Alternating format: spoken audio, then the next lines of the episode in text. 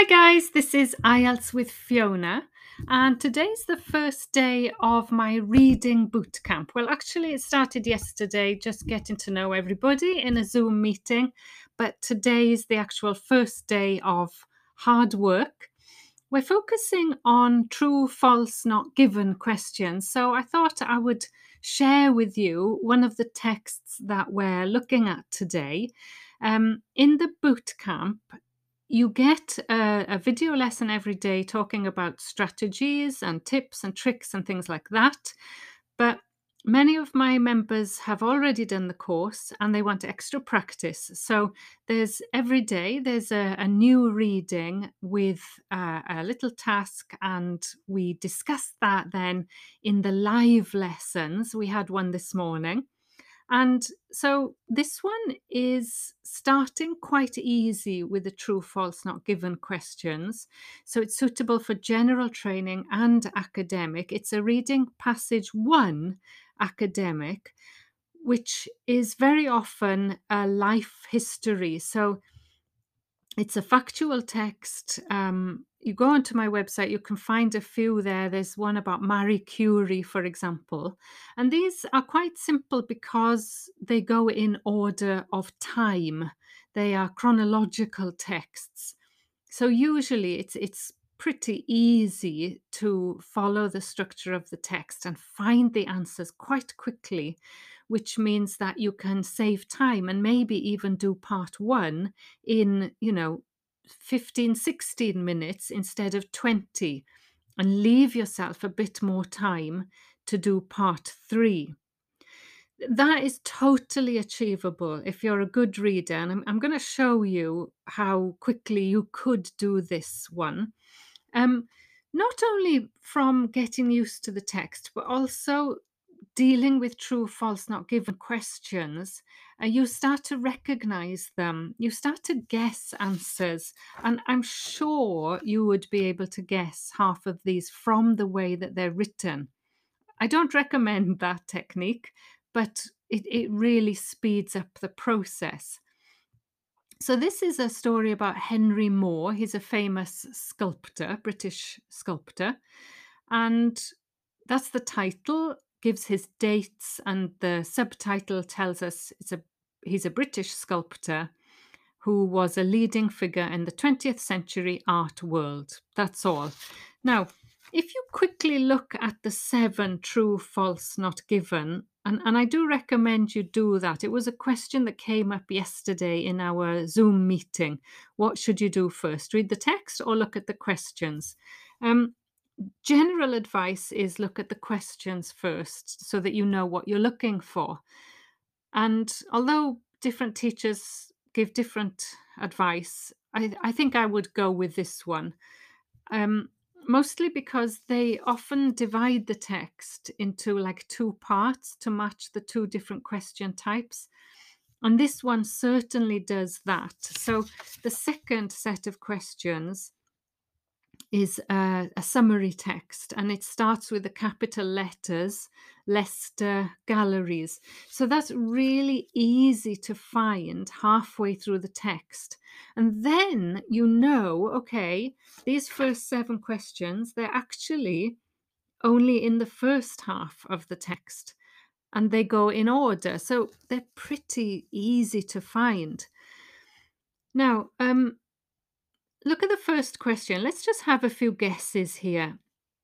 Remember, this is a sculptor, and he was born, it, it gives his dates 1898.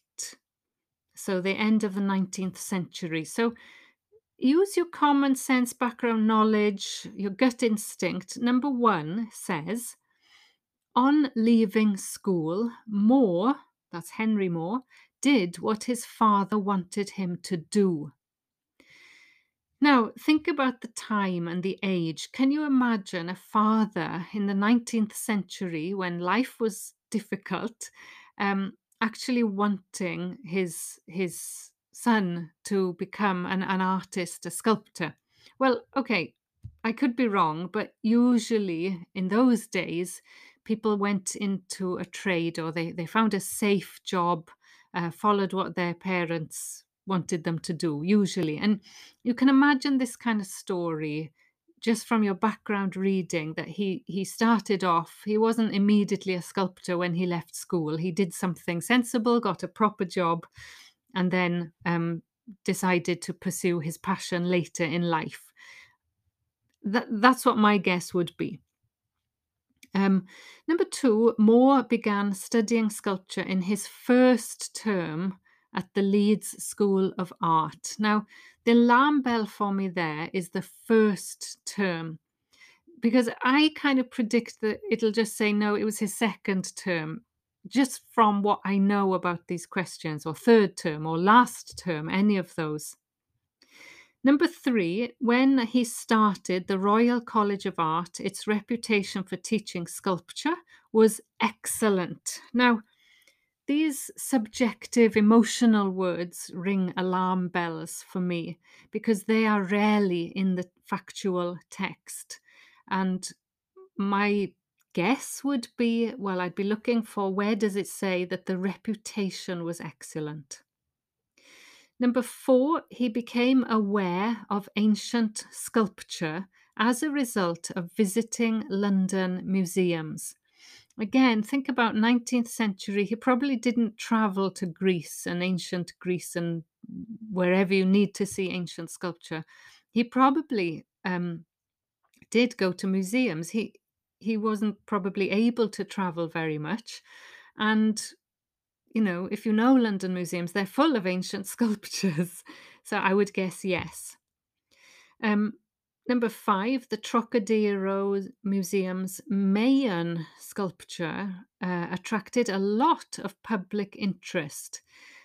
Mayan, we've we've talked about this. The Maya, you know, the ancient culture civilizations. It comes up in in uh, reading quite a lot.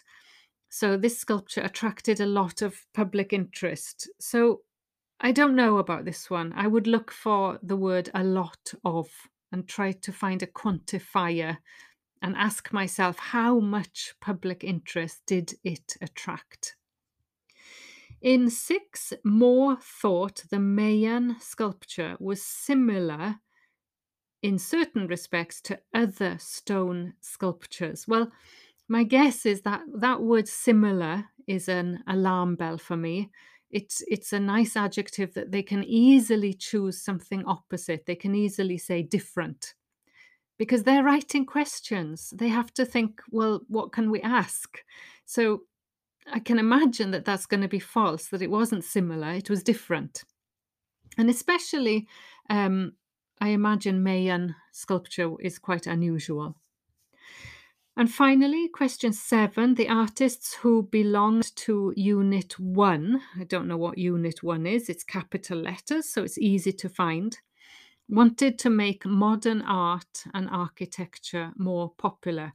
I imagine that's true because artists tend to be very passionate about what they love and therefore they want other people to love it too. So, those are my guesses. And yes, of course, I have read the text, so I am slightly biased.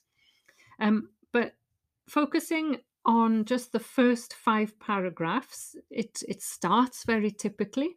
He was born in Castleford near Leeds, north of England, uh, seventh child.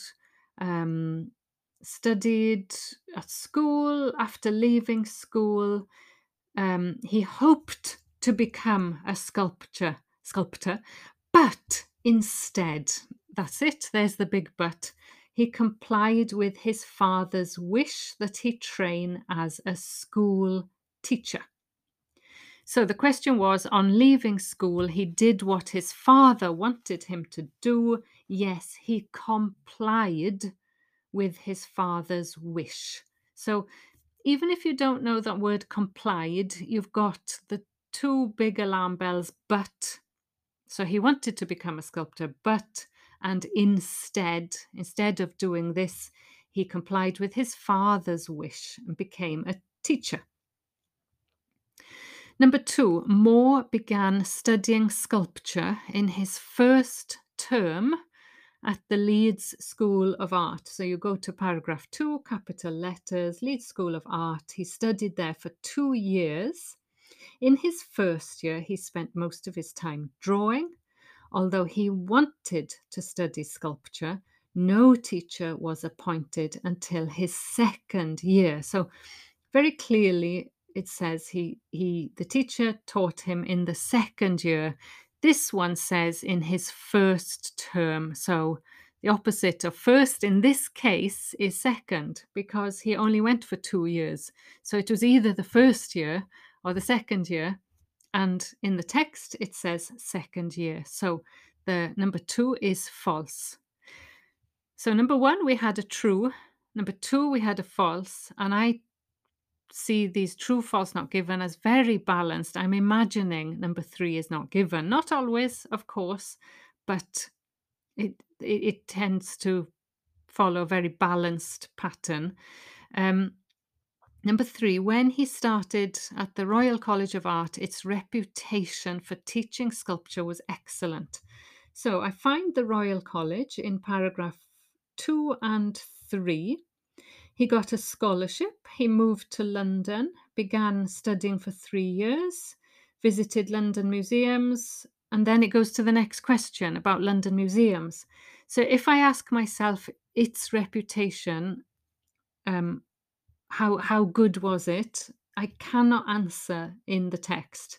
I can guess it was good because it's the Royal College of Art, but there's no information about that.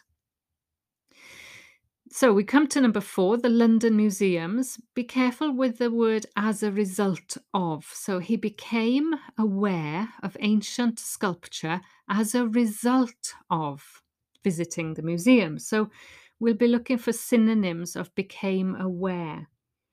Um, it said he visited many of the London museums during these visits, he discovered the power and beauty of ancient Egyptian and African sculpture. That's it. Simply, he discovered, he became aware of. And so it's true. Um, the number question number five is about the Trocadero Museum. So you go to the next paragraph, four, in Paris. Um, it says he was impressed by a cast of a Mayan sculpture. It defines Mayan for you, belonging to an ancient civilization that inhabited parts of current day Mexico, Guatemala, Belize, El Salvador, and Honduras. So he was impressed by a cast of a Mayan sculpture of the rain spirit. That's all it says. So, um, the question was that it attracted a lot of public interest. I can't find anything that talks about public interest at all. He became fascinated with the stone sculpture, which he thought had a power and originality that no other stone sculpture possessed. Important originality that no other stone sculpture possessed. So when you go to question six, he thought the Mayan sculpture was similar to other stone sculptures.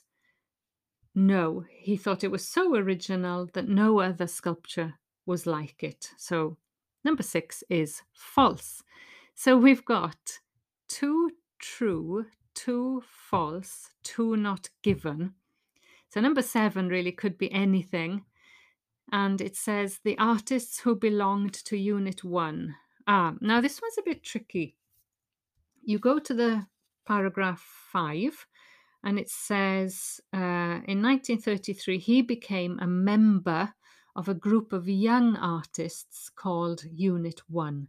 The aim of the group, the aim, so the clear aim was to convince the English public of the merits of the emerging international movement in modern art and architecture. Now, I think this is tricky. The answer is true. Um, although the synonyms are not exact, and sometimes my advice for this one is don't overthink it. Don't go looking for um, what does it say? So, who wanted to make modern art and architecture more popular. They wanted to convince the English public. So, that has the idea of popularity, more people, about the merits, the good things of modern art and architecture. So, it's certainly true, although I think not as straightforward as those other examples.